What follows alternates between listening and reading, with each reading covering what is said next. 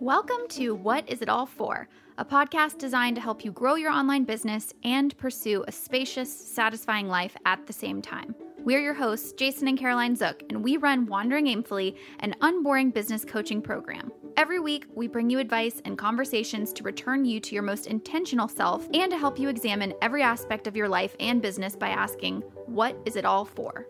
Thanks for listening, and now let's get into the show. And I'm here too. Hi. Hey. Hey there. Hold on. I had a song I wanted to start this with. Hold on. What was it? After you told me that you never start it with songs. What was it? If you have to think of the song, it's Dang it. Yeah. I just had it a minute ago. You can dance if you want to. Okay. I was thinking. You can leave girlfriends behind. Your friend? Your friends or girlfriends? We can dance if you wanna. You can leave your friends. I think it's your friends. What if you just want to leave girlfriends behind? You can leave girlfriends behind. Yeah, anybody's girlfriends. Don't leave your girlfriend behind. Well, no, it's fine. Bring them with you. Because it's if you want to dance. But your girlfriends want to dance. Maybe they don't, like me. I don't want to dance. Don't make me dance. You can dance if you wanna. You can leave Jason behind. Okay, sure. Yeah. Congratulations and welcome. Did you know, listener, Jason does not like to dance. This is a fun fact about him. I don't like to dance in public. Yeah, you dance around the house all the time. Yeah. We need to unpack this because we don't. Okay, but listen, I think it's so puzzling to me that you are a person who I would say, out of all the people that I know, has a very strong handle on not caring what people think about you. I would say you have me beat on that. Yeah. Okay. It's perplexing. You have to agree. It's perplexing that the person who doesn't care what people think of them has trouble dancing in public. I have an analogy for you. I would love to hear it. You, when we're around our house just together, improving, you love doing it, don't you? Isn't it just fun? Babe, I don't think so. No. You do. Like, we play little games. Don't dive into it. Don't tell them about our little games. Like, we play all kinds of little games. And don't you love it? Like, you enjoy it, don't you? Yeah, but see, but hold on. You're proving my point. No, I'm not. Okay, go ahead. Because then in like a public setting, if I try and get you to improv, you do not want to do it. Okay, I agree with you. Yeah, and you're proving my point, which is that I am someone who cares deeply what other people think about me. So that feels like it matches that. Of course, someone who like cares what people think about them would not want to do improv in public because what will people say? But the person who doesn't care what people think about them, why would they care in public about what people think about their dancing? I think this stems back to like a childhood dance situation. Let's go into the bubble cave. I think when Yolanda, shout out to last week's episode. When Yolanda stood me up in middle school, really, I think that's what happened. Wait, so you equated Yolanda standing you up to, it must be my dancing? Well, it's just like we were at a dance and like she didn't dance to me, you know? And like I think that just ruined it. I don't think you understand what standing you up means, but okay. I was 11. When Yolanda stood up and didn't want to dance with me? I don't like her. I'm going to find her on Facebook. No. I'm not going to find her on Facebook. Yolanda, we hope you're happy. Yeah. Has anyone ever tried to do that, by the way? Have you ever tried to look someone up? Not on Facebook, because I only do it on Instagram, because I don't go on Facebook, because that's a person from your past that popped in your head? Yeah, but all I can remember is their first name. And like, it's like Steve, like not a chance. Never going to find him. You just type Steve into Instagram. You're like, okay. Yeah. I guess that's a dead end. Guess that's not going to help me at all. And then sometimes I'll try and type like the town that we lived in, like as well, and it's like zero results. Like, yeah, they're probably right. Yeah. Like, whoa, Steve didn't put the town in his bio. Yeah. His childhood hometown. I just don't know if anybody else might do that, because I find myself, I'm like, I'm going to look up Stephanie. Don't know anything else about her. Looks like there's a couple Stephanies on Instagram these days. Well, I guess I'll just go do something else with my time. Anywho, I try to find like videos that I forget to like save or favorite sometime, where I'm like describing the video in the search. That's not how you find stuff. No, it's really not. I don't think you're alone in that.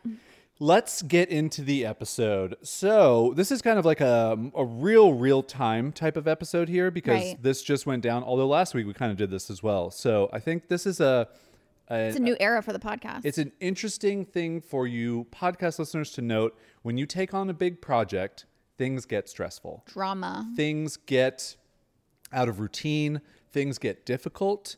And if you listen to last week's episode, you know that we had to we basically started recording it, then we had to pause, then we the next day recorded it. And so this week, we kind of have a similar story, but it doesn't have to do with the podcast. Yeah, we really seem like a mess right now. Yeah, and I think that I'm hoping, is just a relatable moment for anybody who's embarking on a big project to know that it is messy. Like, we've been doing this for years, and we're pretty good at this type of thing, but like, it's still really hard when you take on a big, challenging project. I also really believe that if you are pushing yourself and evolving and trying new things and doing something different. I'm not saying that our like content blends is like earth shattering. I'm just saying it's something we've never tried in our business before. You have to expect that it's going to be uncomfortable. You have to expect that you're going to embark on new challenges. So I do think you're right. There's a little bit of humbling, not that we need humbling, but there's a humbling that has to happen even if you're a veteran business owner of going, oh, well, of course, if I'm trying to push myself and embark on new challenges, I'm going to not always handle those the best. I think growth is painful. Growth is painful. In all aspects, in business and in life. Like I remember when I was growing and like I'd wake up with hip pain because I just like went through a growth spurt, overnight. There you go. This is our growth spurt right here. That's the metaphor. I'm going to wake up with hip pain tomorrow. So let's talk about what happened. Okay. So we were in this 26-day content blitz. If you've not been listening to the past couple episodes, we are creating 26 YouTube videos and 26 articles that accompany those videos. The goal is to get them done by September 18th, release them every day. There's a whole concept behind it that will be revealed. And if you want to see the behind the scenes of this, every week on Mondays, we're sharing this in our newsletter, wanderingaimfully.com/newsletter. Also, last week we did the design and visuals and there were hints, there were sneak peeks. So if you want to guess what the concept is, you can, Also, some people really loved the magnets photo that just... We tried to have AI help us make some magnet photos, and it did not go well. Yeah, fun fact. AI does not know what a magnet is, I'll tell you that. So anyway, this Monday, 2 days ago, we essentially, it was like, we're going to start recording some videos. Yeah, we had about, I think it was 10 or 11 scripts fully developed at that point. And so it was time to, I think our goal was to, well, here was the plan on Monday. Let me tell you what the plan was. Monday, we were like, we're going to hit the ground running. It's recording week. We're going to sit down. We're going to spend about an hour doing what we call punching up the scripts, meaning this is the first time Jason's going to look at them. And so he's going to offer like ways to make them funnier, ways to make them more concise, like just really refine them to the point where we feel like they're ready to record, right? Yeah. And then we were like, we're going to try to at least record 5 of these videos in one day. And the videos are going to be about 5 minutes in length. Yeah, they're pretty short. So it's not, still. Recording 5 in one day should be doable. Right. That was the plan. And also I want you to know that we both, okay, so we wake up Monday and we both know that recording videos, in case you're like new to this whole world, recording videos is the one thing in our business and in our life where we have the most friction. Can I give a little bit of... We will discuss why we think that is. Yeah, we will can I give a little bit of analytics? I would love for you to. In the 5 years we've been running Wandering Aimfully, we have written over 200 email newsletters together. Almost every single newsletter gets written by both of us in some capacity. Right. For a little bit behind baseball, I typically write the first different draft. Different than inside baseball. No, behind baseball. Behind baseball is a different game. Yeah. We're going around the stadium, around back, and we're it's a little bit dirty back there, but we're looking at stuff. Right. I write the first draft almost always. There were some times we've had some weekly chunks where you've been doing it. So. Yeah. So I write the first draft because I can just crank it out and it's not good. But clay on the table. It's clay on the table. And then you come in, and you sculpt it, and you shape it, and you're doing all kinds of stuff. And then I do like a final pass of adding in images and then formatting it in our email platform and then queuing it up for sending. So it's kind of like a back and forth process. We've done 200 plus of these. I can't even think of a single time when we've ever had a word of disagreement on them. No, the most is that I come in and I'm like, hey, your clay, I really appreciate that you put it on the table.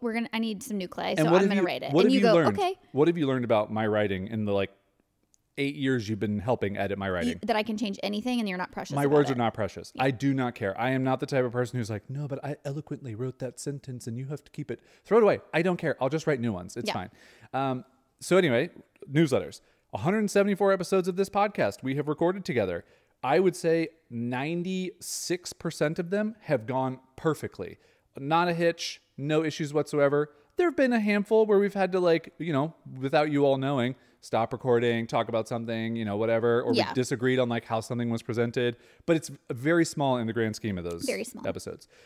Now, we also have our coaching sessions. 47 coaching sessions we've done. Those are almost 3 hours each. Completely not seamless. A single disagreement in any of those. Right. So we work very well together. Right. Is what I'm the point I'm trying to say. Right. Now, we also have a YouTube channel where we have filmed some videos like the ones that we're embarking on. Yep. And I would say 15 is the appropriate number of those videos. All of them have sucked to work on. And I think this should have been a red flag for us. And I knew it in the back of my mind, which is why I've been saying it in our email newsletters. This is going to be a tough week. We've been talking about it. We've probably talked about it on this podcast. It's going to be the hardest part of this. And there was a part of it where we were like, so Okay, great. I think that's really helpful. Yeah, that's the backstory. Now I want to go back to like... Behind baseball is where I took everybody. Right. So let's finish the behind baseball game. Let's come back to the chronological timeline. Chronological? Something. The chronological timeline is that Monday morning we wake up. I can tell we both are like mentally gearing ourselves up. We're like, this is recording week. We don't want this to be bad. We're like doing all the things we can to be in a good headspace. And then I decide that we were planning to go to the gym together because it just makes me feel better. We both feel better when we've been to the gym. But in the morning, we have coffee. Jason answers emails. Like we kind of have this like hour of like quiet time before the gym, right? And so before we go to the gym, I think to myself and I'm like, I think we need to get on the same page and like that'll really help us.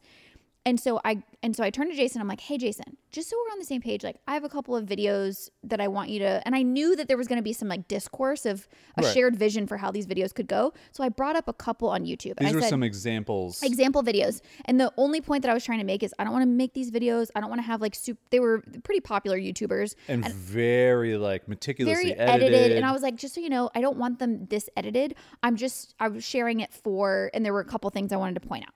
And he was like, okay, good. I'm really glad this is like that you did this because we could be on the same page and, you know, blah, blah, blah. So that actually, I think, did set us off on a good foot where we were chatting. But then we sort of were like trying to talk it out where we could be like, here's where the vision that we see for both of these. And I think we were just bringing both a lot of anxiety to it where we didn't want it to go badly. We were trying to figure out how to make this work. Yeah. And so I remember before we even got to the gym, we were sitting at the kitchen island and we were like, okay, just so we're clear though, I don't want you to bring negativity. You don't want me to bring negativity. And which is always a great way to do what? Bring negativity. In trying to prevent the negativity, we end up in this discussion at the kitchen island that's like feeling very negative. Yeah. And so we were like, okay, let's shake it off. That's okay. We both have the same goal here, which is to have this not suck. We do go to the gym. That ends up being great. We both get kind of our energy out, whatever. We walk back. We're chatting about stuff. And then we sit down and we do this 1 hour, what we think is going to be 1 hour of punching up the scripts. The fatal flaw. There's so many fatal flaws, but one of them is like this is the first time Jason is seeing the scripts, really. And not because I didn't want to, but just because I was just in the creation cave, and also we have an entire business that needs to run, and so he's doing other things. Two of them. And so pretty quickly, you know, he has thoughts, and I'm feel some type of way about those thoughts, and. How long do you think it took for it to kind of derail? 15 minutes? About 15 minutes before it just totally derailed. I think the third line. Yeah. And I think it's a combination of things. First of all, I want to say I was trying very hard to be open to changes. And also Jason made it clear that he really wanted to add, which I also wanted this. The whole idea was like the scripts are like the information that we want to get across. Right. But Jason's going to come in and make it like funny, like that 10% entertaining, you know, which he always does so well. And so but he made it really clear to me, like, don't dim my light. Like, I just want to be able to be weird and silly. Well, yeah. And I think a big part of this is also trying to figure out, like, where do we walk the line? Because unboring is one of our brand values, right? And so it's like, it's what sets us apart from all the other online business coaches out there saying the exact same things. Start an email list, write blog posts, have a good sales page, do pre-marketing, create content. Like we're all saying the same thing. We're just saying it with like a little bit of spice thrown on it, with a little bit of like unicorn pizzazz thrown into things. And that's me, right? Like that's mostly what I bring to this. You bring the smart stuff, right? You're just like, here's how to do something smart. And it's like, that's great. But also like, here's also a little bit of funny aside to it so that someone's like, oh, okay, you know, I learned something and it was funny. And so my whole thought was when we were going through these videos was, you know, for these to be us, if it's just an informational video, this is no offense to you, but it just would be boring. But like, I know that. Yeah, exactly. And so I'm trying to bring the punching up and like the fun of it. Completely. But what happened was we started to get into this and then it's like the script starts to pull away from educational into like my silliness. And then I think what's happening is like you're looking at it and you're seeing these things that I want to interject with and like they are funny ideas, but you're like, but this is pulling someone out of like the information we want to get across. That actually wasn't my criticism, the pulling out of, because I had already made peace with the fact that like that could work as a format. So I was fine with that. It was more like the lines started to bleed for us between like, okay, you would have thoughts about the educational content and like how that could be better. And then I would have thoughts about the entertainment content and be like, oh, that joke doesn't really land. But both of us, I feel like, felt like, okay, we did this whole thing where we had separate hats and we had separate purposes. But I don't think in retrospective, I don't think we each did a good job of being open to critical feedback from the other person in our realm of expertise. Does that make sense? But I also think this is why we have so much trouble in filming videos like this, is because it's never going to feel comfortable to have the other person workshop your part of it, because you feel or know that like you do that part better, right? Totally. So I think that is what really comes to the crux of the issue with these specific types of videos, where it's a scripted video. You're trying to deliver, you specifically are trying to deliver helpful information. Yeah. I'm trying to deliver entertainment and just like break the user's attention span for a moment to make them laugh. And you know what it is? I just had this revelation. This is not something that came to me on Monday, but when you just described it that way, I realize now why it causes so much like personal friction, where it feels like it's bordering into this place where it's no longer, because sometimes we can separate work and life, you know, like mm-hmm. Our people ask us that all the time. How do you separate your work? I mean, sometimes we can be like business, Caroline and Jason, versus home, Caroline and Jason. Sometimes they blend, whatever.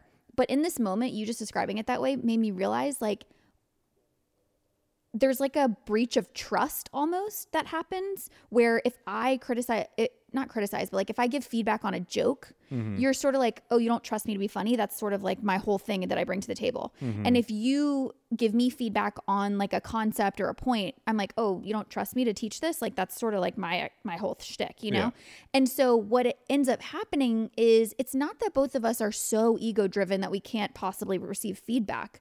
It's that this is one of the landmines of working with a spouse, is that mentally and emotionally, it somehow also feels like you don't trust me. Yeah, and I think it doesn't even have to be a spouse. It's just like a working partnership, right? So it's like if you're working with anybody else. Now, for all the solopreneurs who are listening to this, you don't have these problems, so this might not be, you know, super helpful for you. But I do think sharing this with you might make it feel better if you run into difficult parts of running your business where you're just like, it is so difficult to record Instagram Reels. Like I just find so much friction in that process. And it might be because you haven't found a process that works for you, which I'd like to get to what we decided on, which I think has made us feel a lot better. I do want to get to that. Yeah. But that's the solution. And yeah. I want to spend a little bit more time on... In the mud, because we spent a lot of freaking time in the mud on Monday, and I need to honor that mud. This is our therapy session. I need to honor that mud time. Thank you for coming to our therapy session. So... pretty quickly, we have the kind of friction of the two hats. I'll call that the two hats problem, which is like, okay, you kind of represent entertainment in the funny hat, and I sort of represent the teacher hat, and they feel at odds. And I don't know, in that moment, like for some reason, we hadn't yet in that moment figured out how to blend them and collaborate in a way where we like respect each other's hats that we bring to the table. They just felt like completely in combat with one another. Mm-hmm. Okay, so we were sort of like, okay, that's happening. On top of that, we have the whole scripted versus non-scripted thing happening, which is, you know, my instinct was to write a full script, not because I think that that's the best way to deliver information. Listen, I'm no actress. You know what I mean? Like I don't actually enjoy delivering lines that are pre-scripted because it feels unnatural to me. The reason I do it is because I believe it's economical for the viewer. Like I know that I tend to be very verbose, and on a podcast, it doesn't matter because it's sort of like you have that time and space. It's the expectation. But I don't want to deliver a message to someone who took time out of their day to watch a video and not be concise about the message I'm trying to get across. So that's why I script, because it gives me time to think and plan and see exactly what I want to say. However, that becomes a problem because you have such an aversion to scripted content. Yeah. And I mean, to me, this is a weakness that I cannot deliver a line to save my life. You know, it's like, we were joking before the start. It's like, if I was an actor and they're like, hey man, here's your line. The pizza's ready. You're just saying it to a friend. And I'm like, the pizza is ready. Like, what are you doing? Like, try it again. The pizza is ready. Like, hey, sir, you've never sounded like that in your entire life. Just talk to a friend. Okay, I got this. Here we go. One more take. Pizza's ready. And it's obviously not that bad, but it has been, and we've noticed this in the previous times we've recorded videos, when we have a script, I'm trying to deliver the helpful lines. It's just like, it's not the way my brain works. Like my brain is very much like an improv brain, and it's very much just like playing along with, and I'm fully okay with being the sidekick unless I'm the one filming the video from start to finish. Like we have videos on our Wandering Aimfully YouTube channel, and obviously I have a whole past of filming videos. If I'm in control, I can deliver helpful content. It's the problem when I'm trying to deliver the way that you wrote it, which doesn't come from the way that I would say it. Right. It's just so difficult for my brain to process. And well, and something happens where you're trying to remember the line, or like even just the general idea of what you're trying to say in the line, which I feel like is hard for you already naturally. But then what happens is something happens where you're activating the part of your brain that's memory, that's trying to remember the line. And it almost like brings the like common sense, like I'm a person offline in a way. And so you like when you finally get the line, you can deliver it. But at that point, it's just words stacked together. It's like your brain is not able to say the full combination of all those words next to each other in a way that is delivering the idea of what the expression is. Does that make sense? Yeah, totally. And so anyway, I think we got to this place on Monday. We had finally worked through 3 total scripts. Right. We slogged through it. But I think we finally got to a place where it was just like, I'm not going to comment at all on the information. I'm just going to let the teaching information be you. We had kind of decided you would be the main face on camera. And so the idea would be all 26 of these videos, you're going to be the center stage of it. And then I'm going to be the sidekick who like pops in from behind the scenes with like the funny interjections to like break things up. And then at the end of the videos, we'll both be sitting together and we'll kind of just like wrap the video up. Right. Yeah. And that's a little bit more like, that doesn't have to be lines. That's just like, hey, thanks for watching, blah, blah, blah. So we got to this point and we were taking a break, and I had this thought in my mind. Can I go here, or do you want me to go somewhere else? I have more places that I want. Are you going to say the solution again? Well, I'm just ready to move to the solution. There could not be a more appropriate example of the way that our brains work. I'm like, first of all, there's so much that happened. Yeah, I didn't feel, I mean, if you want to share more, we can. I just felt like. I do, because I feel like it's so helpful. Because again, I need the listeners to understand. The punchline here on Monday is we didn't turn on the camera for a single second. Right. Okay. I don't know if we've mentioned that yet. We didn't get a single second of the camera turned on. Yeah. And it's because, do you know what we did on Monday? We punched up 3 scripts and we talked for 5 fucking hours. Okay. We talked for 5 hours. And I think that needs to be acknowledged before we get to the grand solution that we came to at 4:30 or 5 o'clock on Monday, because first of all, that is something special. But because I do think that I'm actually in a weird way proud of that, because I think that what also helps our personal relationship is when we encounter hurdles like this, we do go down all the bubble caves to figure out what is going on so that we don't just brush it under the rug and keep going and then have the same thing happen. Like I really needed to figure out what is happening here that we are not able to collaborate in like a conducive, productive way on this so that we don't run into this in the future. Like I am always like, at this point, this feels so cruddy that like I want to understand it so that I don't have to feel this way again. Yeah. And so, and we're also, I know we've talked about this before, but we both, you know, for whatever reason in our relationship, we had an unspoken rule that like when we fight, we don't yell. Yeah. We don't yell. We don't get heated. Well, that's not true. Sometimes we do get heated, but it's like in a like dysregulated emotional way. It's not like a taking it out on the other person type of way. And so what that ends up being is when we have disagreements, it does end up being like a lot of like very considered talking. Yeah. But there were a couple of points that I just wanted to hit home before we arrived at the final solution, because I also think that that's not true. It's not like we just like hit this roadblock, took a break and came back and you had a light bulb moment. Yeah, no, I was going to say my light bulb moment was when I brought it up. Oh, your light bulb moment was what derailed. Yeah. Say that. So, okay. Absolutely. So I was on the right path anyway. You were. You did a great job. Just for everyone. No, I was doing okay. I was still staying in the mud. I didn't get out of the mud. So we had this 3 script punching session, which basically took like 2 hours. And we thought it was going to take like 30 minutes per. Obviously, that we were wrong about that, because we were finding all this friction amongst ourselves on, you know, deliver this line, deliver this funny thing. Is this funny? Is this line helpful? Blah, blah, blah. So we come to it, and I just am having this moment, and I think I'm in the kitchen, like, you know, getting lunch, you know, set up or something.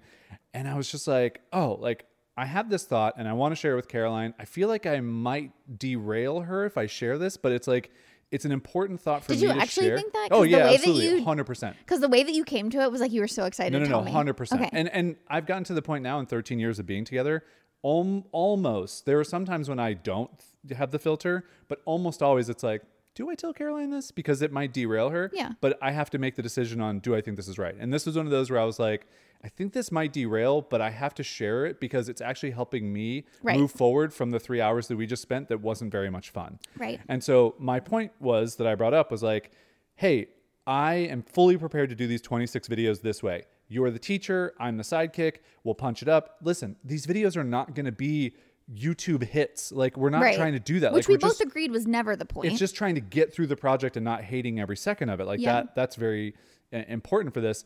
And my point was, I want to do these 26 videos like this, but I never want to record videos like this again. Mm-hmm. And we have got to learn. This is now like the third time we've done a batch of videos like these. It always sucks. Why are we doing this to ourselves? Mm-hmm. And so in bringing that up, I was like, I want this to be a point of positivity. Like, I'm ready to use this as like fuel for me to get through these 26 videos, get them uploaded. They will be helpful. They will have some funny moments. Are they as good as like Ali Abdaal videos? No, we're not Ali Abdaal. We're not trying to be that person. Our friend Matt D'Avella makes killer videos. We're not Matt D'Avella. Like, we're just us. We don't make videos full time. We're going to do the best we can. And so I was just like, I'm sharing this. I might derail her. But you were like so excited to tell me this revelation. Because it gave me motivation to like get through the project. Yes. And I want you to know that I'm still glad.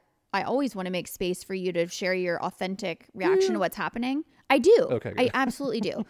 My whole point is just like, if I'm making space for you to do that, we also have to make space for me to react in an authentic way. And that's not always going to be the way that you had hoped, but this is the crux of being in a relationship with two people is you're allowed to have your feelings. I'm allowed to have my feelings about your feelings. Yeah, do you know what I mean?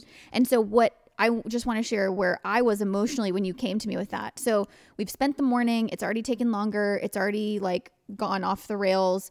I'm trying to get myself reset still to like salvage this whole thing of like, can we still record something today? Can we still get something out of this? And I'm taking a break, and you know, Jason comes to me and he's like, and so, you know, I just have realized like, I never want to do this again. And a couple of like things that immediately made me feel. Number one, I'm not somebody who likes to just walk away from something. Like, to me, it felt a little bit like throwing up your hands and saying like, we can't figure this out. And I just, that didn't make me feel good. It made me feel like, oh, you're just deciding that we can't ever figure this out. And I didn't like the way that made me feel. Of course, with time, I've now come around to the fact that I see where you're coming from, which is it shouldn't have to be so hard. And it's not like I'm saying I don't want to film YouTube videos together. It's that I don't want to do them this way. Like, we are better and smarter than this. Yeah. We should be able to come up with a different way to do them that actually feels like our newsletters, our podcasts, our coaching sessions. Like, we can do all of those things almost flawlessly together. There's something wrong with this way of doing this. And like, it's on us to figure out a better way. I understand now that that's what you meant. But in the moment, it felt like instead of figuring out what's going on, let's just like crush it and move on. Which again, this is the friction of our different perspectives in life, which are both valid perspectives and helpful perspectives. But this intersection of I want to dig in and figure it out and get better and practice. And you gotta understand. I am like a container store of black boxes in my brain. I know that about you, babe. There are so many shapes and sizes available that you can put any circumstance in life right in a black box, and you can put it right on a shelf. And you came back from lunch and you said, I found a new box that I'm going to put this in. Ready to move on? And I said, I don't do boxes. Thank you so much. But so that was the first thing where I was just like disappointed of it felt a lot like, throw up our hands. Can't figure this out. Move on. Which is funny because in what I said was, let's do these 26 videos. Exactly. I'm ready to commit to it, which is my personality, right? Like, I can push through the difficult thing all the way to the end. and it's not going to stop me from getting it done with any less of me being in it. I just want it to be known that, like, at the end of this, I don't want to do this again. Right. Yeah. And so but again, like, even you just saying that right now, it's just so funny how our brains work differently, because I'm like, that makes so much sense to you. Yeah. But my point to you when you brought that to me was like, but we haven't started. I'm like, how, like, the way that you can't understand why it might be disheartening to me, who's trying to work up the mental discipline and motivation to get on camera and do a thing that already has been tainted. And you're coming to me and being like, I figured it out. I hate this and we're never going to do it again. And I'm like, we haven't even hit record yet. Like, how am I supposed to be excited about, like, I'm trying to, like, Rocky moment pep talk myself, and Jason's like, I got a little bit for your pep talk. Fuck this. And I'm like, hey, man. But in my brain, it was so easy because it was like, ooh, one video done means only 25 to go and I never have to do this again. Two videos done, 24 to go. I never have to do this again. Like, it would be a motivator for me because I see the finish line of never having to do this again. And I think that reveals also how we approach things differently, which is you have the ability to move forward whether you love something or hate something. Right. So to you were like, we're just going to hit record and it doesn't matter if I hate every second of this. I have the mental capacity to just do the actions to move forward. The childhood trauma. I have the certain childhood trauma. So sorry you don't have enough childhood trauma to just, like, march through this. No, you have childhood trauma. You just don't have this specific childhood trauma. You got the good kind. The kind that allows you to just move forward. Just push right through. Ugh, what I wouldn't give for that kind. Okay. Can I move to solution now? Or do we still have to play in the mud? No, I think that was a lot of the mud. So then I just want to share the last piece of the mud that I'll share is... You can imagine that revelation did not elicit the response that Jason was hoping that it would. And then I got to this place where I was in an emotional deficit, which doesn't happen that often anymore. But, like, I couldn't dig myself out of the negative feelings to work up the the compartmentalization to be able to flip on a camera. Like, I was like, anything I record from this point forward is going to be absolute garbage because I do not have it in me to fake it. And so then the guilt story starts. Then the we've wasted a day story starts.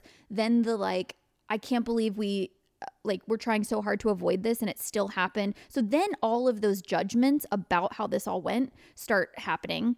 And I'm just like I'm in a mud pit now and I can't get out. And then you have the ability. You're like, if I would have been like, hey, Jason, it's 3 p.m. Like, I'm like, literally, you're ready. I'm on a horse, like, riding through the woods. Mud. Yeah. No, I'm just riding through the woods. Like, I'm gone. You're in the mud pit stuck. And I'm just like, let's go. Yeah, exactly. Like, if I would have said, okay, ready to record, you would have been like, yeah, let's go. And so then that guilt story starts, which is he's like this. I'm like this. Why am I like this? Why can't I push through like he does? Like that whole comparison thing, which is never good for us. Yeah. But it happens. And all of that's happening. And, you know, it's not dire. Like, I don't want to be over dramatic. I'm just letting you know the realness is just so you know. I was sitting in a corner of our couch. I had a fuzzy blanket on me and I was just like, how did this go so poorly? And also we do come back to in these types of discussions, we're just like, this is so dumb. Like, totally. It is such a ridiculous thing that we are getting so upset over. But I think many people listening to this can relate, whether it's business stuff or life stuff. Like, something can just derail you completely and you just have to figure out, all right, how do I get out of this? Like, how do I get out of this? Well, that is one thing that we do have in common is we often combat that in the same way, which is perspective. Yeah. So we take a step back and we're like, really? Like... videos that are going to get 300 views on YouTube, we're making this a whole thing. Yeah. And so I think that perspective is helpful, but you also want to, you know, honor the fact that these creative projects, they unearth all of these little tributaries of these different conflicts that you've had, these different insecurities that you have, this baggage that you bring to different things. And like, that's okay. That's what it means to be a complex human and to be in a relationship and to work with your spouse. Like, those are the things that are going to happen. And as we touched on in the beginning of this episode, if you're trying new things in your business, you're going to run into new roadblocks. Yeah. Let's get into the solution. Right. So then we were like, I was like, I'm not going to end this day without at least a win. And to me, the win is if we're not doing it this way, because you're right. I had a couple of hours to think about what your big revelation. And I was like, the thing that I can take away and agree with is it shouldn't feel this hard. Yeah. And back to the whole title of this podcast, which is what is it all for? Like, what is it all for? What is the 26-day content blitz for if you hate the process? Exactly. It's not worth it. So we have to figure out a way. I needed to almost like grieve the fact that like, we're not going to do this like other people, and that's okay. But what is the thing that we're going to do instead? Yeah. Yeah. And so I think we really sat down and just started thinking about it. And that's actually where the revelation for me came up of the like 200 articles, 174 podcast episodes, 47 coaching sessions. And I'm like, we haven't had any problem with these. Like, let's focus on the one that's closest to what we're trying to do, which is our coaching sessions. Right. And so in our coaching sessions for our WAME members, we essentially do a keynote with like all these slides that have all like text on them and visuals and things. And it's very natural for us to just like, boom, boom, boom, like click through the slides, talk over them. I threw in some funny bits. I just say the words that are on the slides. And listen, like I know most of the things that we're talking about. I'm not a dumb person. I build online businesses myself, but there are some concepts and things that you want to deliver in a certain way that you've thought in your head that like, I don't know as well as you do. I think the best way to describe it is, you know, all the raw materials because it's the experience that you've gained. Yeah. But my teacher hat comes in and I organize it in a way that I can teach it to someone, right? Yeah. So you may not know the exact way that I've organized it, right, but you know all the information. Exactly. And so it's one of those things where we started to think about, we're like, okay, well, these coaching sessions actually go very smoothly.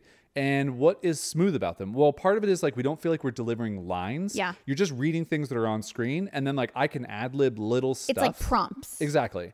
And you can deliver on ones, and we've already started talking about this, like we have, one video that we want to record on a certain topic that you went through it yesterday.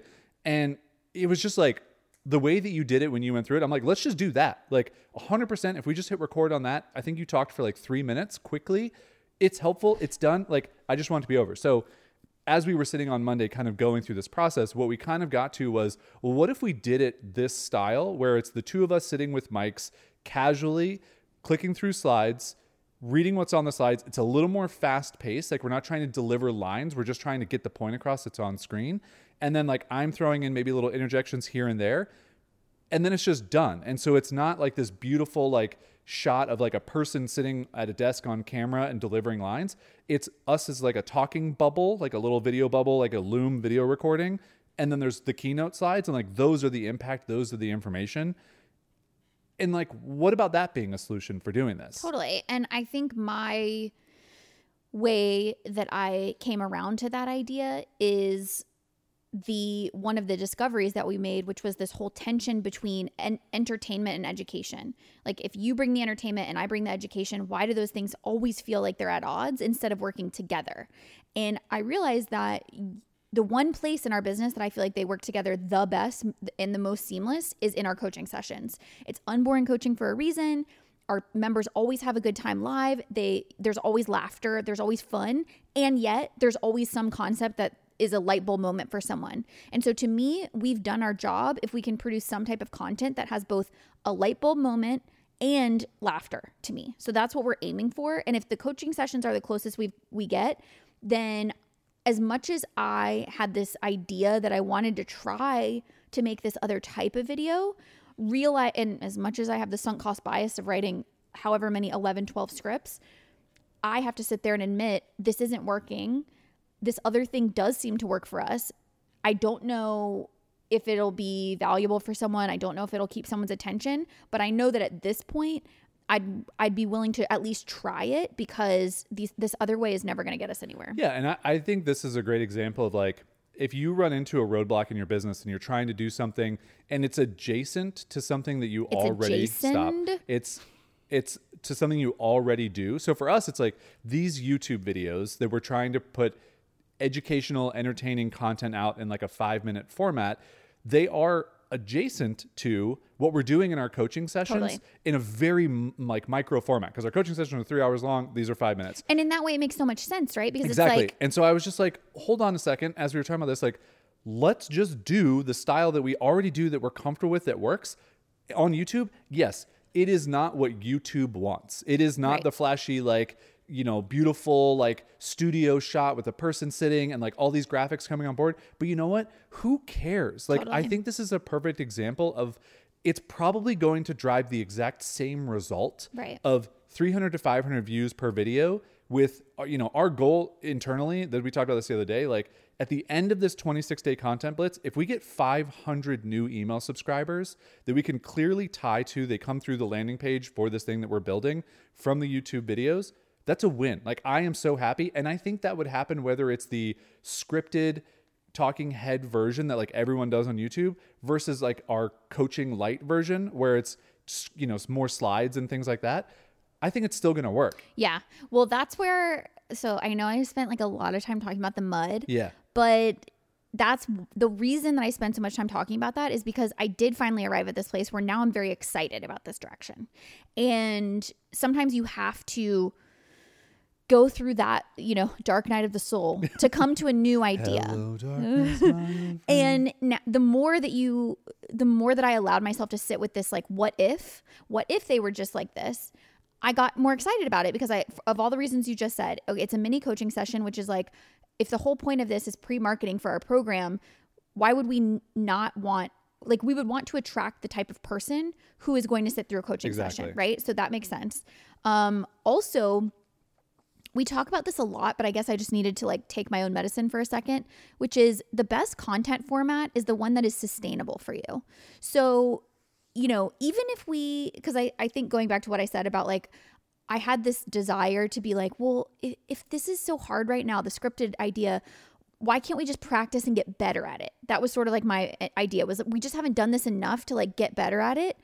But if it's this hard in the beginning, let's say it gets 15% easier over time with practice. Is that ever really going to be sustainable? Like, let's say that we did 26 videos in the scripted way. We slogged through it. We fought the whole time and we produced these videos and people loved them. Okay, let's just say that that's the thing. Well, now you've trapped yourself because you've done something that is not quite authentic or natural to you. You've now trapped yourself in a thing where you're going to want to continue to do that format and you're going to hate it the whole time. This has been something we've talked about for years that I called the career dungeon. Yeah. Which is like, don't start, you know, an Etsy business if you absolutely hate selling things on Etsy. Right. Like, why do that to yourself? You're literally building a box of dissatisfaction around you. Now, if you have a container store of black boxes in your mind, maybe that works. Put it there. But yeah, I think this is a really important realization that, you know, you would get to this point at the end of this project and we would say, great, so we're seeing these videos are getting thousands of views. Now we have to keep making videos like this. This is something we do not look forward to at all every single week of our lives. We don't have anything like that on our docket right now for our business. Like, why would we do this to ourselves? Why start now? And then I finally came around and was like, okay, well, what do I like doing? I love teaching. Yeah. I love presenting information. I actually think slides are more helpful for me because they keep me on point because I tend to go off the rails. Yeah, and I think... And I love designing and I get to actually do visuals. Yeah, it's kind of funny because if you look at some of the like most popular online business shorts on YouTube right now, they basically are slides but with like a person on them. So it's like you have a visual that comes on, you have text that comes on, but it's like it's always things to kind of keep your visual attention where it's not just someone sitting in front on camera, which is what longer form YouTube videos are. So I think what's kind of interesting about this is like it's kind of bringing what works in like shorts to longer form videos where it's like slides that are more like action packed that you're getting through them. So I think it's actually kind of interesting to see as a departure from what a lot of people do in the space of long form content to kind of what some people are doing in short form content to keep your attention. Mm-hmm. So I'm actually very interested in this. It's also kind of fun. I think as we started to get through this yesterday, we took that. So Monday, we kind of agreed on this idea. You loosely took our first script, put it in Keynote and kind of like, let me see how long this would take to kind of build a keynote out of this that we would then talk about to see like, could we do this 25 more times? Right. And what would that time look like? So you did that and we got it to a place that it was like to look at on the big screen as we like to do. And we started clicking through it, and I think we were both like, yeah, this is good. Like, this actually feels like we can stick to this, we can do it. So tomorrow we're going to come back to this and we're going to see, you've already spent all this time on these other scripts. What does it take to then turn those into keynotes? What does it take to turn all that information you've already taken the work for and not have lines to read, but have points to get across? And then we also practice, what would it look like for you to take the scripts and do the rough version? Because then not all of the creation time is on my plate. And so you were like, what can I get done in an hour and a half? And you did a great job. Yeah. And I think this is also, it goes back to like what works well with our newsletters. If I just do the first draft, so I can just put stuff in there. It's not great. I'm kind of using the same formatting over and over, but I'm trying to add little things to just like help give you some ideas of like how you can visually make slides look different. Because I think if I just put text on every single slide, it's not that helpful. But I'm trying my best. I'm finding GIFs. I'm finding little stickers. Like, it's what I do in our coaching sessions as well. And I felt myself actually like enjoying that process yesterday, right? Yeah. As opposed to when we sat down to punch up a script, it's not enjoyable. No. And I think that that's a big like green flag to notice. We're like, okay, the building part of this is actually kind of fun. So where we are now, can we get people caught up to I want to go where we are now. And then to wrap up the episode, because I do want to get to Calm Business Confidential, and I know we've already talked for a while. I want to also talk about what do we think our lessons are from this roadblock. Fantastic. From the mud. So where we are now, is that what I'm going to? Yes. Great. So where we are now is we have 3 or 4 of these keynotes in various states. I think 4 of them in various states of completion. One is done. One is done, meaning like ready to record. Ready to record. One is rough, meaning just the information with no real design, but just the general slides. Yeah. 2 are Jason first draft. So they need designing and animation. So we have 5 more scripts that you have finished that I can first draft today, which is going to be my goal, is to get all 5 of those first drafted. And what we came to is that it takes about 30 to 45 minutes for me to do the first draft, depending on the length of the script. So that's like 4 to 5 hours of work for me today that I have ahead of myself. But I do think this is a good process, because I'm timing myself right now of what does it take for me to get all 4 of those first scripts to the completion. Yeah. And I'm trying to do it in under an hour and a half, which actually is much better total time than just going from start to finish an hour and a half for each one. Does that make sense? So we're going to get, the goal by the end of the day today is 4 will be completed fully. Ready to record tomorrow. I will have 5 in my first draft state by the end of the day. Tomorrow we'll sit down and record the first 4 and we'll see what that feels like. And then while I'm then doing a rough edit of the first one for sure, but maybe all 4 if we like it, you can then be going in and going and working on the Jason first draft ones that we can continue to then the following day, do some recording, you know, kind of keep that process going. Where we haven't really figured out is what do we do about the 17 scripts that don't have any information yet written in them, and do those get bullets, do those get notes, do those go straight into Keynote? And we're trying to figure those out. So that's going to be kind of the next thing, which maybe you'll hear us talk about next week on like, okay, what do we do next? You know, like how did we figure out the rest of this process?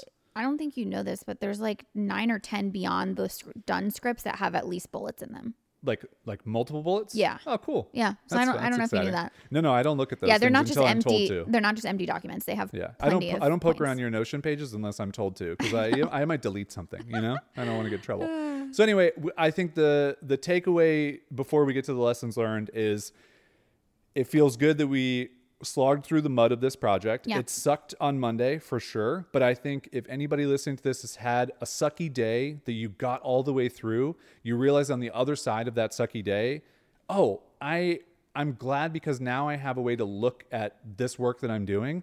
It doesn't have to be so painful. And maybe I'm leaving behind something that I was dragging along that I do not need to drag anymore. And for me, it's filming, talking head, scripted videos. No more of those for us. Yeah. For me, it's like, I know there was a point on Monday when I felt like, man, what a waste of a day. But with a few days under my belt and distance, I can see, wouldn't you pay the price of 8 hours to figure out how to save yourself 100 hours of doing something that you didn't want to do? And more moving forward, right? Exactly. If you trapped yourself into something. Wouldn't that be a worthy price? So I did look at it that way, where it was like, it felt like, you know, quote unquote unproductive at the time. Yeah. It felt like, oh my gosh, like we had all these plans and now we've set ourselves back a day, and you know, there's tension, whatever. But because we were willing to talk through it and get to the bottom of it and really not put it in a box and move on, because we were willing to come to look for a more creative solution, I do feel like ultimately we've saved ourselves from boxing ourselves into a content corner that we didn't want to be in. Listen, in the Container Store of black boxes, that doesn't mean the black boxes are like in an abyss. Like you can go and take one off a shelf. It's just some of them, they're buried deep. You know, we know. You're going to have to. They're buried deep in bubble caves and you have to go find them. You got to go find them. Shout out to last episode. Big lessons learned, takeaways. What do you want to share? A couple of lessons that even if you're not doing a content project or even, you know, not working with someone, a couple of things that I think I take away from this. Number one, when you keep hitting a roadblock in your business and your instinct is like, well, I should just figure out a way to push through this. I mean, there comes a point where you've hit it so many times that you just go, is there a different path that I'm not seeing to go around this? And the truth is that other path is probably going to require you to make a choice that feels maybe a little unconventional, maybe a little different, maybe not so, you know, strategic or what's expected of you or what you should be doing. But, you know, I think it's really worth considering taking that alternative path if it means that you can find less friction on that road. Yeah. Yeah. And that's what we did. Yeah. It reminds me of the first time I went into the Lionel Coliseum in Tears of the Kingdom. Yeah. And I was just getting my butt kicked because Lionel's very difficult to beat. And what I realized was if I built a fire before I started fighting the Lionels, fire creates an updraft, like a big enough fire. I'll always have an updraft and I can shoot arrows and I can beat the Lionels and I can always go back to my fire and use it as an updraft. It made it so much easier. So you got to start by creating the updraft. You got to start by creating whatever updraft. Yeah, whatever updraft is going to help you get through that thing or creates a different way of doing it, because that's the thing. I could create a different way to beat that part of that game. So Keynote is our updraft. Is that, am I right? Keynote is our updraft. Okay. Absolutely. In this metaphor. Yeah. I think the second thing is to really be careful when you, this is a lesson for me specifically, to be careful when you find yourself trying to follow a blueprint. Yeah. Because. And this is where comparison is, it's dangerous. Tricky. Yeah, for sure. You know, I am a person who I like to consume YouTube. That is my consumption of choice because I love to learn. I learn a lot. And I see what a good, quote unquote, good video feels like. One that keeps my attention, one that feels like it's not clickbaity, one that feels like I learned something. And when you're a creative person, you know, it's the whole, I think it's the Ira Glass thing of the gap. Yeah. Do you remember that? Yeah, of course. When you're a creative person, there's this gap between your taste and what your skill level can produce. And so my taste of what makes a good YouTube video is way up here, very high. And my skill and ability of trying to follow that particular blueprint is way down here low. Yeah. And I think that what happened in this process was I was trying to just go, well, if we can make these 26 videos and I can get better at that, why wouldn't I do that? And the mistake I was making was believing that I had to go off of that blueprint. And it goes back to what we were saying about, like, who says that a good YouTube video has to be scripted? Yeah. Who says that a good YouTube video has to be anything? Like, again, you're never going to find that unique DNA that is singularly yours if you don't risk going out on a limb and doing something that you think might not work. Yeah, absolutely. You have to be willing to kind of like try that stuff that's not based on a blueprint, feel the vulnerability of creating your own blueprint in order to reap the spoils on the other side of developing a whole new way that is uniquely yours. Yeah. Great. Love those lessons learned. Let's move into Calm Business Confidential because we're already at the 50-minute mark. I know. So we're going to need to, for the listeners, scooch this thing right along. Okay. Would you like me to go first? I would, because my notes app is not updating and to my phone. Fantastic. So let's hope that it figures out how to do that. All right. So I have to admit, also, if you don't know what the Calm Business Confidential is, this is a new segment where we highlight business owners that run businesses that we feel like are calm in ethos. The parameters are that they are making some money with their business. It doesn't have to be a lot, but it does have to be less than like 1.5 million a year. I'm pushing that boundary with this, but that's okay because I get a pass. Excuse me, and I'll explain why. Okay. Well, you went bigger. Kind of. Okay. A little bit. All right. It wouldn't have been bigger a year ago, I don't think. I don't know. Well, it's not a year ago, is it? So I'm kind of cheating. I wanted to highlight a business that was on my list from the very beginning. I could not find any backstory information. I did a ton of Googling. There are no interviews with the founders. They don't have any blog posts before or after like 2015. They've just like quietly been building this business. This isn't just a calm business. This is an invisible business. This is an invisible business. And I think they're doing well. Like they've been doing this for a while. And maybe I'll bring them up later because I might just send them questions. Yeah, why don't you do that? I think I'm going to do that because I love their business. Hey, I want to feature you. Exactly. Yeah. In this podcast that like 7 people listen to. Yeah. 12. I think we're up to 12, Jace. We might be in the 20s, but definitely there's a cinnamon roll army that's around here. So I'm going to cinnamon rollers. Stop. I'm going to cheat slightly. Okay. But I think you'll agree it's an okay cheat. I would like to talk about Paul Jarvis and Jack Ellis's Fathom Analytics. Never heard of them. Never heard of that. Caroline is being facetious because for those of you who don't know, back in 2014, Paul Jarvis and I ran a podcast called Invisible Office Hours. And you were internet boyfriends and we loved you. We were internet boyfriends. And in that time, for many years, I would say probably 4 years, we worked on a couple courses together. We built 2 separate small SaaS products together. There was, of course, books. Different than SaaS products. And Your Pack, which both still exist. Those were actually both sold with tiny little exits. And we had a great time working together, but we kind of like moved on from working together because we built so many things. Right. And we were ready to, you and I, to work on. You consciously uncoupled. On WAME, yes. So a little bit of backstory. So in 2016, while Paul and I were still working, I remember he was on Twitter and he shared a screenshot of what a nice, beautiful, simple analytics dashboard could look like. Yeah. And this tweet went kind of viral. I mean, like, you probably wouldn't think it was like as viral as like things would go, but for like one of Paul's tweets, like it went pretty bonkers. Question from the crowd. It was just, was it something he was designing? Or it just literally one day he was like, I just want to design what like a good beautiful analytics dashboard. Because Google Analytics is looks so like trash. Trashy. Trash. Okay. Straight up garbage. Okay. And so he tweeted this and a bunch of people wrote back and they were like, this looks great. I want to do this. 2016. Okay. Okay. We were still working on projects together at that time. He was working on his Creative Class and Chimp Essentials courses, so he was very busy. Different era. And I think it was like 2017 or 18 that Paul kind of started building it a little bit with a co-founder, and it just like they didn't get too far with it. I think they ended up building like a open sourced version that wasn't for sale. It was just anybody could use it, but you had to be super technical because you had to like install it yourself and whatever. So that was the very beginning of it. And again, I'm trying to cobble together some memories because Paul canceled his Twitter, so like you can't go back and look at it. And I wasn't going to listen to like a ton of interviews of Paul because like I know Paul pretty well, so I'll get most of this right. But also because he's Paul started working on another SaaS product called Pico. Do you remember Pico? I do remember Pico. So Pico was a Medium.com competitor.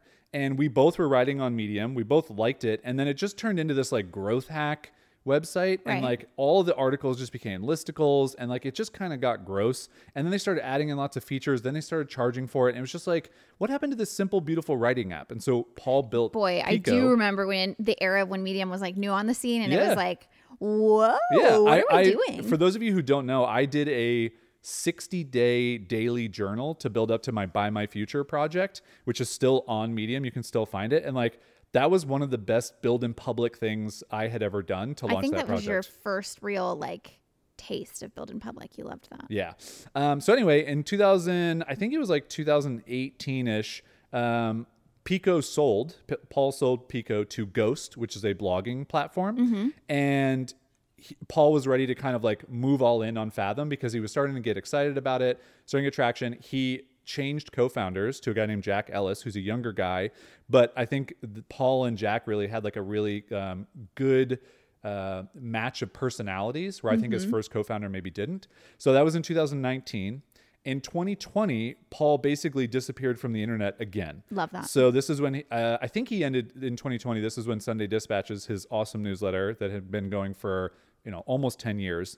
He was just like, peace out, internet. Yeah, he was just like, I'm done with this. I don't want to be a thought leader anymore, which is basically like what you become when you have a newsletter for 10 years.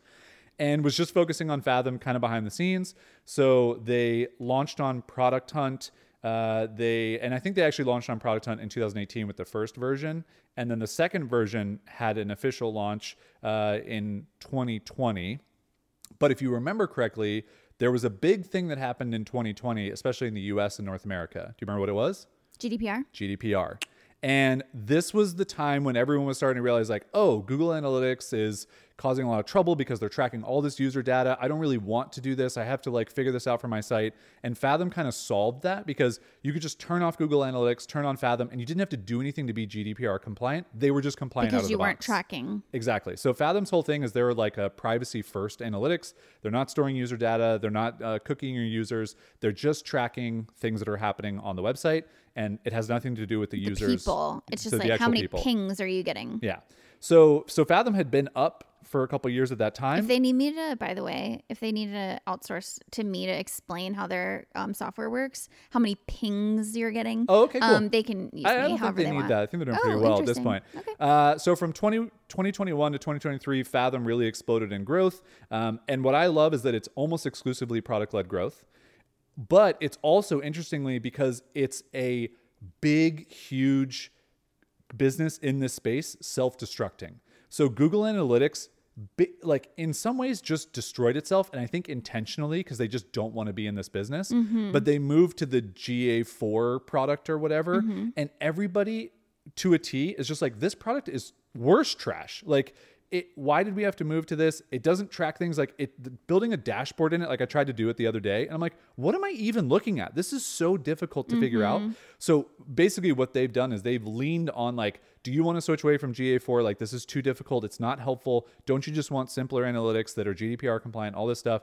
And I think that has been a huge opportunity for them. And I think it's a great business lesson to learn of like when the big company in the space is doing all the things that are pissing off all their customers, that's your opportunity. You can carve out a arbitrage?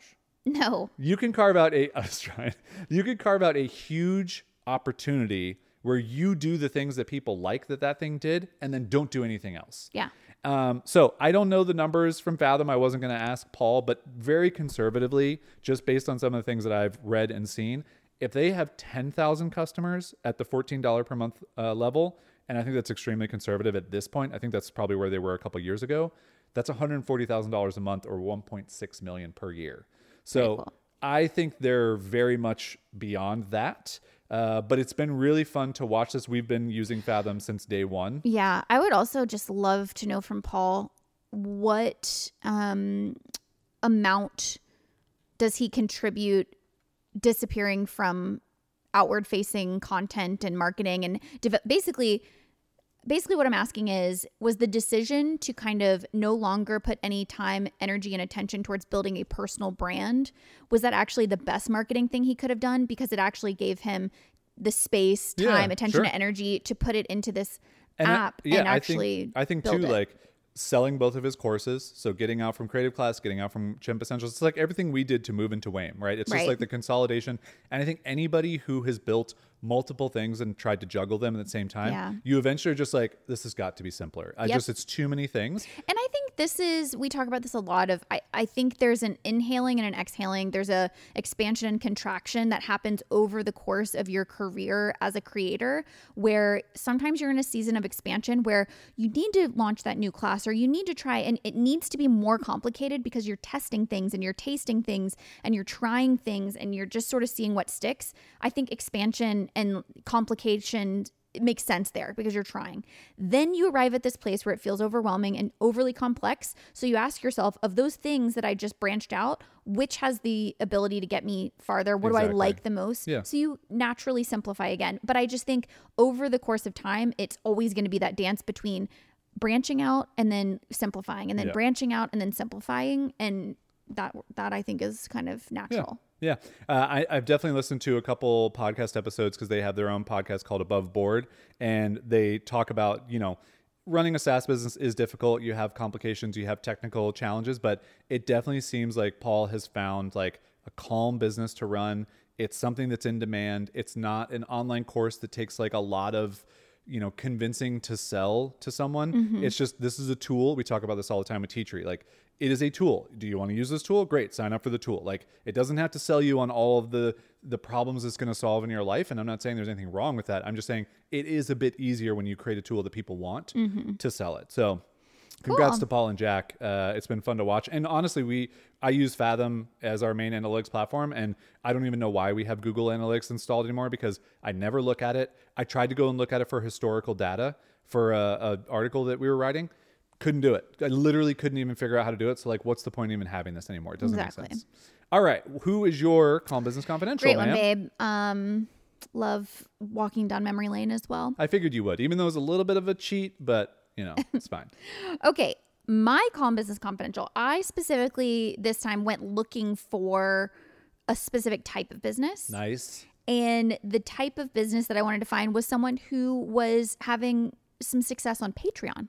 Ooh. Because I know we have a lot of artists, we have a lot of content creators in our community, and we don't play in that space necessarily, but I was interested to know, like, could I find an interesting, cool, calm business in kind of the Patreon realm? Cool. Well, little did I know, first of all, found a lot of cool Patreon businesses. Nice. But the one that I wanted to highlight is someone by the name of Paloma the Peach. Okay. Do you know Paloma the Peach? No, of course not. Paloma the Peach is AKA Paloma Cordova, whose pronouns are she, they, by the way. Okay. But Paloma is an artist and an illustrator who grew up in South Texas, currently based out of Houston. And she says, I'm hugely inspired by my childhood and experience as a Mexican woman. She immigrated here as a child, and she's also inspired by all things nature and, of course, my lovely pets. Okay, so Paloma is just an artist and an illustrator. Okay. And I'm actually really upset that I didn't find her sooner, because I checked out her Instagram, and she's definitely someone who I would have been incredibly inspired by when I was more in my art era. But what's really cool about her story that I think is just the evolution of her business as an artist. And I think some of our artist listeners will find it interesting. So the origin of basically her online presence as an artist is that... I'm gonna bring your mic down a little bit. Well, I think it's because I'm melting. Yeah. The origin of her art and illustration career, and I hope I'm going to get some of this right, but I was able to do a little bit of research, but her father gifted her a Cricut machine. Do you know what a Cricut machine is, Jace? A Cricut machine? Yeah. It's like a printer. But it's like for like... It does complex cuts and vinyls and things. Exactly. Yeah. So her father... As a person whose first job was at a sign shop, I have stayed in the know a little bit. Okay. Her father gifted her a Cricut machine as a way of lifting her from like a depressive season. Oh. And she seized the opportunity by launching her online sticker shop in mid-2019. Okay, so she launches a sticker shop. And also I'm now just remembering with turtle tags, like I'm really on the sticker train, I guess. Yeah. The sticker to online business pipeline is really getting me right now. And so I was trying to piece together her business because she now has all these multiple streams of revenue, which I think is really inspiring. But I'm trying to, actually, there was a part of me that was like, is this a calm business? Because it's a lot. Like she does YouTube, she has a Patreon, she has a shop, and it's all these different revenue streams. And I was like, this is a lot. But then I realized it was very organic, I think, how it all came about. Mm-hmm. So launches the stickers and kind of grows a little bit of an audience of people enjoying her art and things like that. And then I guess in late 2019, she decided to start YouTube, I think as a way of like promoting her stickers and things like that. She also is quite a bit younger than us. Like I think she's in her early 20s. And so I read in an interview that she said she's had her channel since she was 15. Wow. But didn't post on it for like many years. So incredible. So I think her oldest video that I saw on her channel was actually 2019. So like she had the channel since 2014, but then 2019 she starts posting behind the scenes and art and all that stuff. And now like, I mean, incredibly prolific. I think she does art videos like maybe every week. I think it slows down a little bit. Which I think I was checking in on her Instagram too. I think this happens with any artist who decides to monetize their craft. I think you inevitably hit periods of burnout or you know, kind of like lose your inspiration a little bit. So I think that's a natural part of the process. But I do think it's really inspiring to only have started like 4 years ago. So here's the Patreon, which was my way in, right? Yeah. She currently has 1,050 patrons. Wow. And multiple tiers, right? But let's say the most popular tier is the $5 tier. That's $5,200 a month at the minimum. Just in Patreon. Like I think the tool that I actually looked at says she could be making anywhere between $3,000 and $11,000 per month just from Patreon. Yeah, that's great. That's not only her shop sales. That's not including brand sponsorships from her YouTube content. That's not including YouTube AdSense. Yep. So like multiple revenue streams, which is really cool. But I will say the one thing that I think it's just really cool regardless, and the reason I wanted to bring it as a call in Business Confidential is anyone who can take their creativity and turn it into their full-time business. I don't think that's the right path for everyone. Mm-hmm. I think some people want to leave their creative pursuits non-monetized so that they can really enjoy them. But I think other people are like, if I could find a way to earn a living doing the thing I love to do all the time, why wouldn't I do that? I think there's pros and cons to each. And I wanted to share it because I do think it's inspiring. And if you're looking, if you are an artist and you want to grow your Patreon, if you want to see someone who has done it effectively, check out Paloma the Peach and see kind of like the different channels that she's done in order to get there. But it is a lot of content. Yeah. Like I really do think that part of the and I don't know, I'd be interested to hear what you think about this, but I think part of the contract that you make as someone who just purely wants to make art and make it monetized is you do have to kind of rely on content, because it's not like a course where you can really trade on inherent value, right, of business knowledge or something. It's very easy to tie that to value. But with content, you are almost like, you have to almost think of yourself as an entertainer. Mm-hmm. Like the value you provide is in, well, it could be fellow artists are getting like, but it could just be art lovers, right, that love your illustrations and get joy out of it and whatever. But I think you are making an agreement that in order to market your business, you're going to have to make a lot of content. Yeah. What do you think about that? I think making it as a super creative focused business, you have to be prolific with content. Right. It's not the same where like the advice we give for an online business is like make 8 to 10 foundation articles, have a weekly email newsletter or a podcast or a YouTube channel, then sprinkle in some social media and just like slowly but surely people will find you. It's like, because you're solving a problem. So people are going to be searching for that problem. They'll find you. People aren't searching for a problem when they're finding art. Right. It's very much like it has to come up for them. And the only reason it comes up is because so much of it is getting created by the person who's making it. And I think that is just something that as a creative person, I truly believe this. I don't think there's another way. Yeah. And I think this is the same for like, go back 100 years in time. Prolific painters who we all know well today, they were painting constantly. They were sculpting constantly. There's so much of their art that never saw the light of day, or that did and people didn't even really notice, but it was just a war of attrition. Like they just had to keep going and keep going and keep going until all of a sudden enough people had seen it. Right. That's like, oh, this is important work. Like that we should revere this basically. Yeah. And maybe that goes back to everything we were talking about in this episode, which is that doesn't necessarily mean that you have to do content like other artists do it. You don't have you may not have to do these incredibly cinematic, well-edited, studio vlogs where it's like every angle of you painting or whatever. Like maybe there's a way for you to get creative of what's your Keynote solution to doing that. So is it just I flip on the camera, I do a speed paint, or I do a time lapse, or I do just, watch me paint, or I do live videos where people can come and paint. Like I think there's some creativity to be had in how you figure out a way to document your creation process in a way that maybe takes a lot less time of editing and things like that. But you still have to do it. Yeah. And I do think though, going back to your what you said about like, you're not telling you're not solving a problem. But I do think what I would tell people is there is value in asking yourself, it's not the same as an information business, but you are solving some problems. So I think figuring out, is the problem you're solving for your audience that they want to feel inspired to do their own art? Is the problem that you're solving that they want to learn how to get better technically at their art?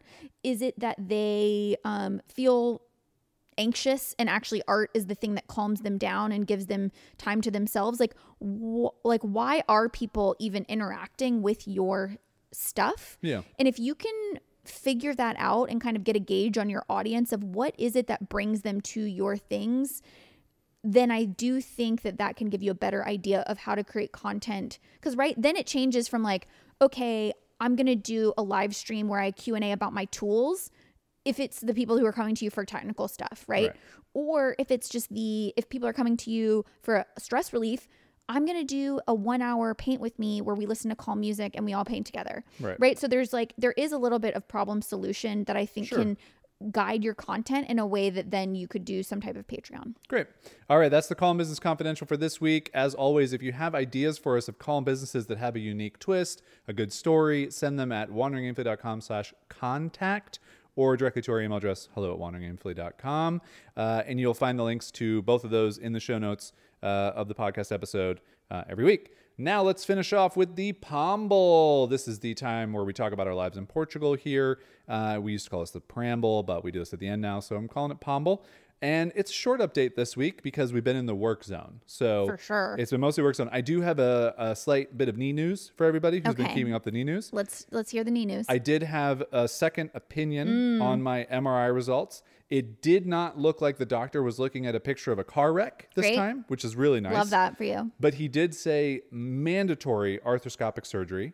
The loose bodies, free bodies that are floating around in my knee, which is basically pieces of meniscus and scar tissue that I wish you saw. Delicious. That needs to be removed. Yeah. And part of what he explained to me, which I didn't really think about because I obviously am not a doctor and I only play one on TV every Wednesday, is...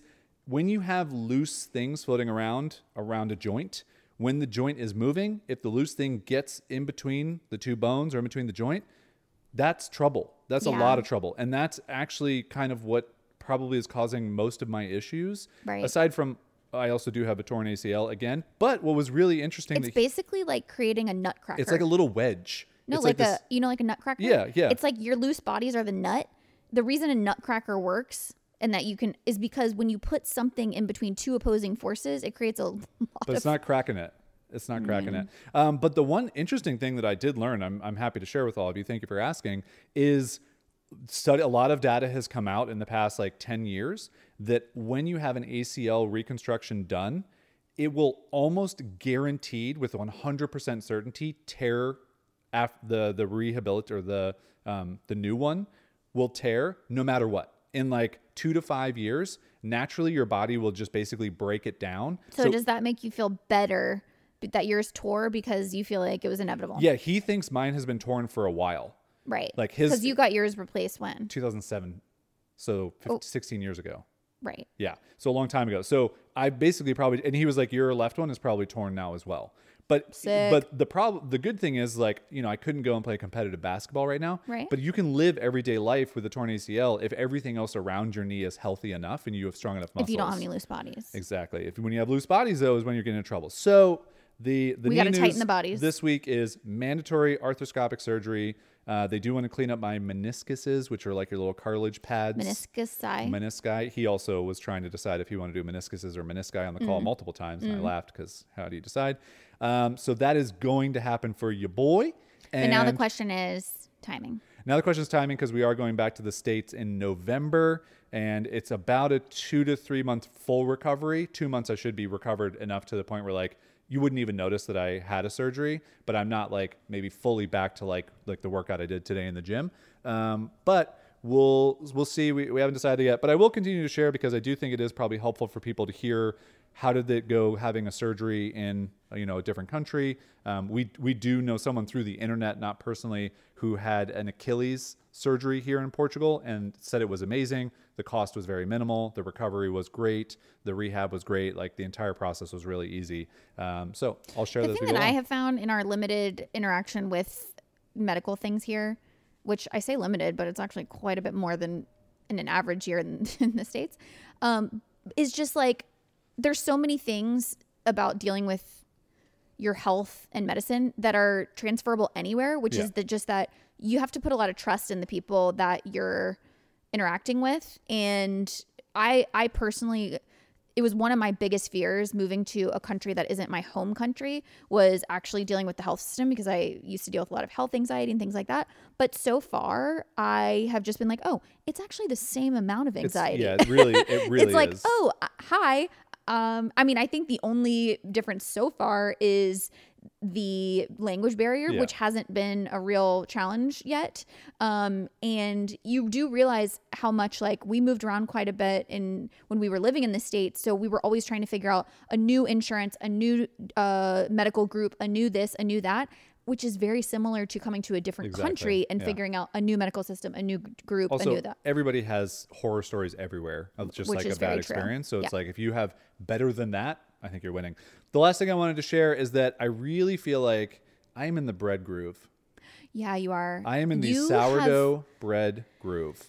Guys, the sourdough bread that Jason makes is truly some of the best bread I've ever had in my whole life. I'm not even trying to toot my own horn. It's just delicious. It's life-changing. It is the combination of the Portuguese bacteria that's in the air that I have created through the starter, the yeast. Microbial. It is the Italian flour that I have found that is like a super high-protein, high-quality flour that's just delicious. And the American baker. And then it's just the love and care and tenderness that I put into every single loaf. Like, I'm going to be doing 3 hours of stretching and folding today. You are? And I'm not even mad about it because, like, I know that such good bread is going to come out of it. This bread is starting to, like, travel around the neighborhood. Yeah. There have been rumblings about, there have been like some requests. People are like, have you ever thought about selling this bread? And I'm like, I don't want to become a full-time baker. I like doing this as a hobby. You're once a hobby week baker. Or twice a week. Just to get clout in the neighborhood. Exactly. I want to be known as like, wow, that guy makes really good bread. I mean, so you've accomplished that because there's lots of rumblings. So I'm in the groove. I'm in the bread groove.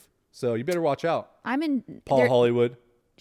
Shut up, Paul. Better watch out. I'm in no grooves. You're in no grooves right now. Work groove. I'm in a work groove. Yeah. It's very hard for me when we're in the middle of a creative project to focus on life or anything.